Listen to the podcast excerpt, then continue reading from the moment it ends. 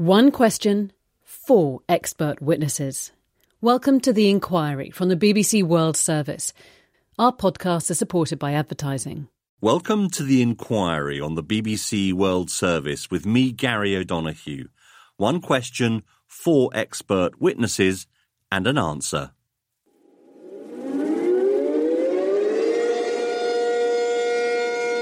It's lunchtime on a recent Monday in Taiwan's capital, Taipei. It's time for the annual air raid drills, drills designed to prepare the population for a possible invasion by the island's superpower neighbour, China. At its closest point, it's roughly 100 kilometres across the Taiwan Strait. Mostly people take the drill in their stride. After all, they've been happening for decades. But now, with a recent visit by Speaker of the US House of Representatives Nancy Pelosi, tensions are at their highest in more than a quarter of a century. America has accused China of dangerous military provocations in the region. China has warned the US not to play with fire.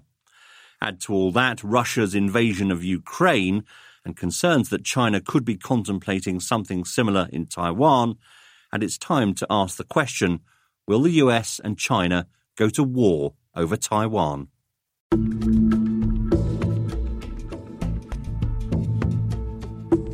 Part 1 Unfinished Revolution.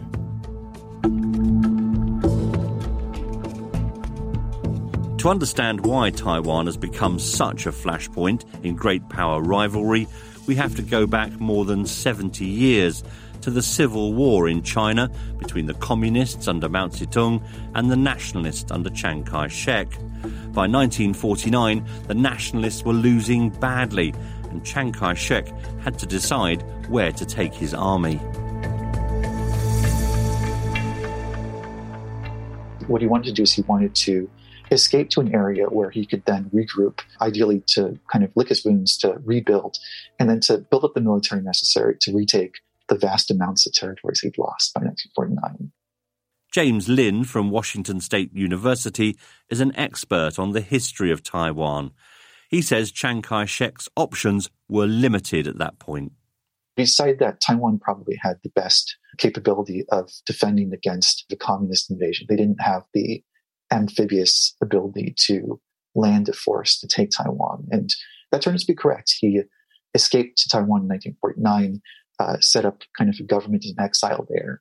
And that's basically continued until today. The communists have, have never been able to counterattack or to take Taiwan under their control.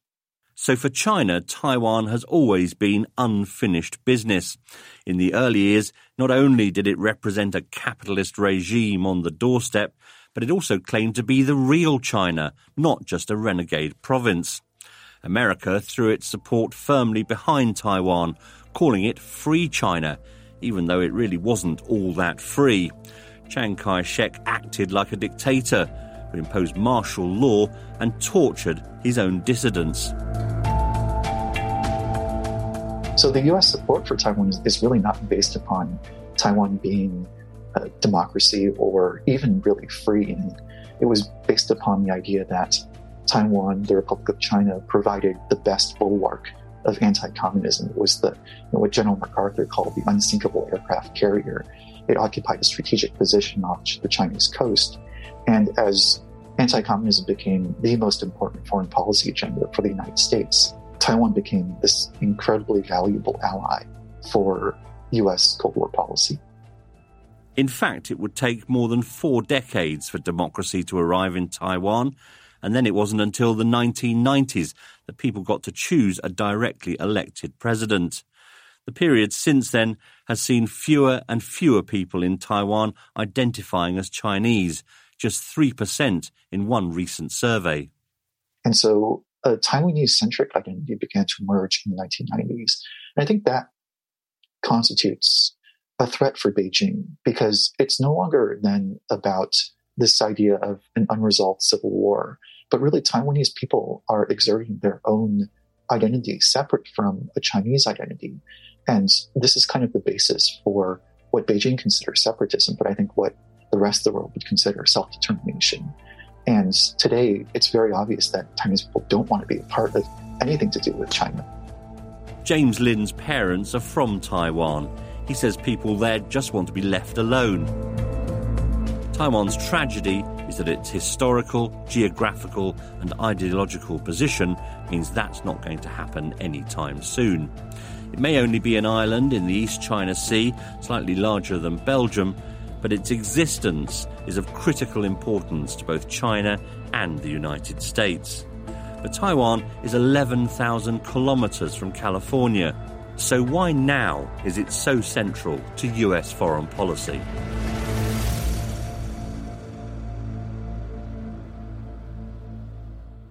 Part 2 The Unsinkable Aircraft Carrier.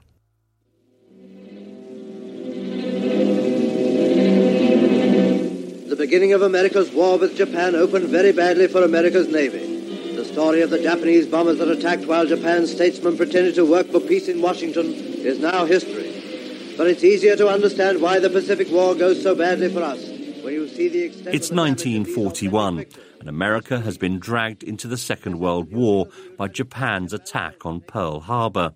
It's a huge shock to the United States, which, up until then, believed the Pacific and Atlantic Oceans protected it from foreign invaders.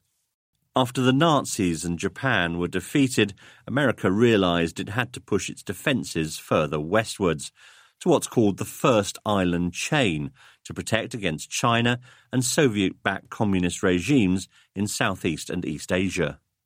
Taiwan was and is the linchpin in that chain, and so for two decades, America had a mutual defense treaty with the island.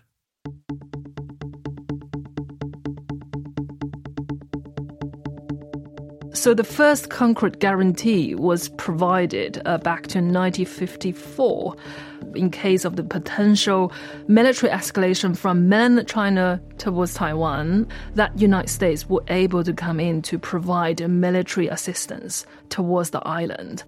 Dr. Yu Jie is our second witness and a senior research fellow on China with the London based think tank Chatham House. Then the second step was the time of 1979, the time of the Taiwan Act, that if China, if Beijing uh, unilaterally seeking to change the current status quo, and the United States will step in to offer military assistance. What we have now is that Taiwan Act from 1979 up until today. But obviously, that so called strategic ambiguity has remained within the current debate. Dr. Yu refers there to two central concepts in Sino US relations over Taiwan the 1979 Taiwan Relations Act and the policy of strategic ambiguity. We'll come back to those shortly because both flow from President Richard Nixon's decision in 1972 to begin the process of opening up to China. We have been here a week. This was the week that changed the world.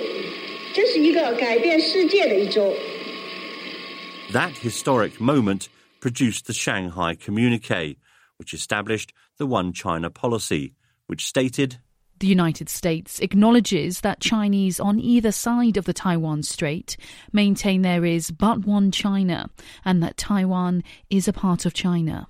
That means Taiwan lost its seat at the United Nations, and by the end of the 1970s, the US had full diplomatic relations with Beijing and only what are described as robust unofficial ties with Taiwan. But the US has always said the policy only acknowledges Beijing's claim to Taiwan and it doesn't accept or recognize it. China prefers to talk about a one China principle, which stresses Taiwan being part of China. And there's a world of difference in a word. One China policy means that United States recognize Beijing as the legitimate government of People's Republic China. And then one China principle means Washington should recognize that only Beijing, as the single solo legitimate government representing China within the United Nations, within any other international organizations. By way of assurance to Taiwan, President Jimmy Carter in 1979 signed the Taiwan Relations Act. It promised to sell arms to the island so it could defend itself. It also warned against any force or coercion against Taiwan. But what was left unclear was whether the US would actually come to Taiwan's defense. This is one of the key layers of strategic ambiguity that's been US official policy ever since back to 40 years ago, that served the purpose very well. But I think what we have now it is we have a rising China that potentially challenge the hegemony of the United States, and United States realized perhaps it can no longer just shelve the, the issue of Taiwan, but instead they will have to bring more clarity in this issue than anything else. But of course, because both sides has agreed with this Taiwan Act, and therefore they can't just unilaterally change the status. In fact, Joe Biden has sent shivers through the international community several times on Taiwan by seemingly undermining the policy of ambiguity, most recently on a trip to Japan. Are you willing to get involved militarily to defend Taiwan if it comes to that? Yes. You are. That's the commitment we made. President Biden is no foreign policy rookie. He chaired the Senate Foreign Relations Committee for years, but he's also gaffe prone. So knowing whether policy on Taiwan is changing is causing Washington watchers to scratch their heads. A couple of senior members within his administration tried to walk back his comments by suggesting that one China policy still being respected under the US administration. So for me, it seems to be the sense of a disagreement within the Biden's administration try to work out what is the best way to go forward. And I think until they have arrived at conclusion, you will always hear different members and saying different things within the administration. One area where the administration has not minced its words is on the military build-up by China, what Washington has called dangerous and irresponsible provocations around Taiwan and elsewhere in the East and South China Seas only a matter of time before there's an accident or incident, according to one administration official.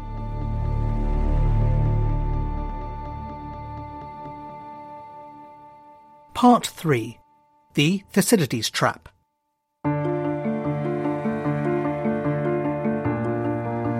It was the rise of Athens and the fear that this inspired in Sparta that made war inevitable. Written almost two and a half thousand years ago, the words of the Greek historian Thucydides have cast a shadow over Sino US relations in recent years. The reason? Many foreign policy analysts believe that more often than not, the lesson of Thucydides is that more often than not, when a rising power challenges an existing superpower, war results. And China has unquestionably been rising economically, politically, militarily. So if you look back in the mid 1990s, depending on the service, whether it's submarines, fighters, ships, about zero to 4% of what they had was modern. Right now, we have at least 50%, and in some areas, 70, 80% of their equipment is modern. China's capabilities have been transformed in the past two decades, leading Beijing to assert itself in world trade bodies, international multilateral institutions, and in particular in its own near abroad, making ever more aggressive claims of sovereignty backed by a burgeoning military confidence. Oriana Skylar Mastro is a fellow in international studies at Stanford University in California. And then there's also just been a massive buildup in the number of forces that they have. Right. So now China has hundreds of ships, actually more ships than the United States. And same when it looks at more modern aircraft. So we have a difference in the platforms and the size, the sophistication. And we also have a difference in Chinese training. The Chinese military used to be a very backwards peasant army with barely a sixth grade education. And more and more they're recruiting individuals that can work in complex military environments. Dr. Mastro says that even with the build-up of Chinese military forces, it is still true that the US military is significantly more sophisticated. But in terms of Taiwan, China has home advantage. There's just one US airbase within immediate flying distance of the island. China has 39. So, what form could a conflict take? Well, there are four main campaigns that the Chinese military seems to be preparing for when it comes to Taiwan. They have more coercive campaigns, like a joint missile campaign. So, this is the idea that they would just lob missiles at Taiwan until the leadership gave in this is very coercive. They could do a blockade, which they blockaded Taiwan until the leadership of Taiwan uh, capitulated to Xi Jinping's demands. They also have counter air raid campaigns, those in which they're primarily focused on attacking the United States, US bases in the region, and the ability of the United States to project power. And then the fourth campaign is the large scale amphibious assault most military experts agree that China can do the other three campaigns. The real debate amongst us specialists is whether or not China can do this fourth one. All these scenarios have been exercising American military planners for the past decade, trying to come up with a solution to what the Pentagon calls anti access area denial. China has the most advanced cruise and ballistic missile program in the world. So, from very early on, there were concerns that China could take out our bases the region, for example, in an early first strike, hit our aircraft carriers and other platforms that the United States needs to project power, tankers that provide fuel to our fighters. And I think right now the debate is whether the United States should try to fight close to China at all or should the United States build up forces in what we refer to as the second island chain, which is the area beyond Taiwan in areas like Guam, Pacific Islands, Palau, those types of capabilities to try to fight a war from farther away. But this debate has not been resolved yet about which is the better approach. The guessing game on both sides makes the entire situation extremely volatile. Add to that underused lines of communication designed to deconflict dangerous situations, and you arrive at a point where even senior US officials believe it's only a matter of time before some kind of military to military incident takes place. But all out war? I think we have three to four years but after that, I don't see a scenario in which this war doesn't happen. I know a lot of my colleagues who I respect, who watch this issue as I do, fundamentally believe that there should be things more important to China than Taiwan. And all I can say is that Taiwan is the most important issue to the Communist Party. And Dr. Mastro says the Chinese government's approach has widespread support from the public. And they have been really smart strategically when it comes to their military, but also their economic approach and their foreign policy approach to ensure that the costs are not going to be unbearable. The fundamental contradiction remains that Taiwan is de facto operating like an independent entity, and China can't live with that. And the United States is tied to Taiwan's defense. So I don't see any way out of that besides some sort of drastic, unpredictable change. The debate over Taiwan's future has been heightened even further by Russia's invasion of Ukraine. Could that embolden China? Or is it an object lesson in the risks behind such radical action?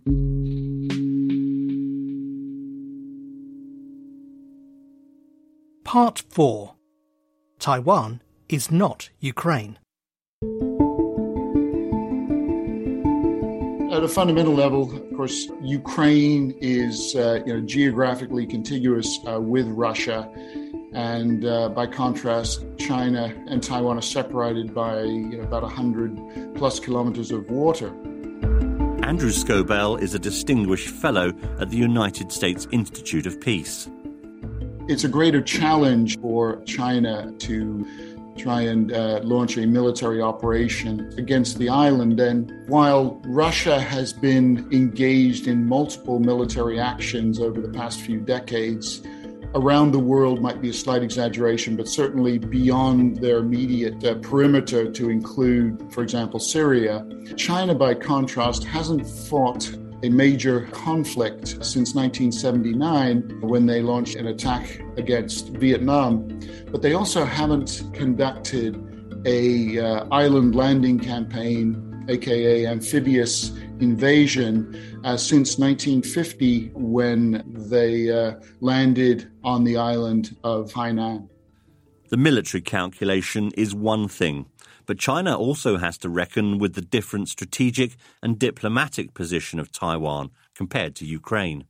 A key difference from the Chinese perspective between Ukraine and Taiwan is you know, Ukraine is not a member of NATO, and Vladimir Putin invaded Ukraine on the assumption that the US and NATO would not directly militarily intervene. You know, that proved correct. Whereas from a Chinese perspective, vis a vis Taiwan, they assume that the US uh, military will come to Taiwan's aid in any military confrontation or conflict in the Taiwan Strait. Many policy analysts, including Andrew Scobell, believe neither China nor the United States wants war over Taiwan. And that may be another key difference. That's the good news. The bad news is that uh, tensions have escalated in the Strait. US China relations are in the worst place they've been in, in many decades. And there's a lot of misperception and mutual suspicion. And that is very worrying. What I'm concerned about is less an intentional act of aggression or war and more a uh, uh, unintended conflict, an unwanted war that both sides stumble into. It's hard not to take a pessimistic view when it comes to prospects for keeping the peace over Taiwan. The upcoming 20th National Congress of the Chinese Communist Party, at which Xi Jinping will seek a third five year term, also adds pressure on the administration in Beijing to take a hard line. Added to all that, there's now a vanishingly small prospect of persuading Taiwan into some kind of unification under a one country, two systems arrangement in the light of crackdowns in Hong Kong and the way in which China is perceived to have reneged on its commitments. So, will the US and China go to war over Taiwan? Many commentators cling on to the idea that war would be irrational, a disaster for China and the United States at a time when both superpowers are grappling with tough economic times. But rationality cuts both ways.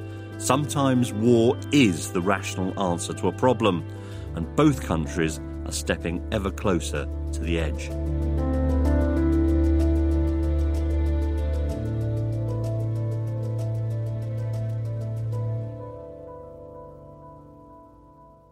You've been listening to The Inquiry on the BBC World Service with me, Gary O'Donoghue.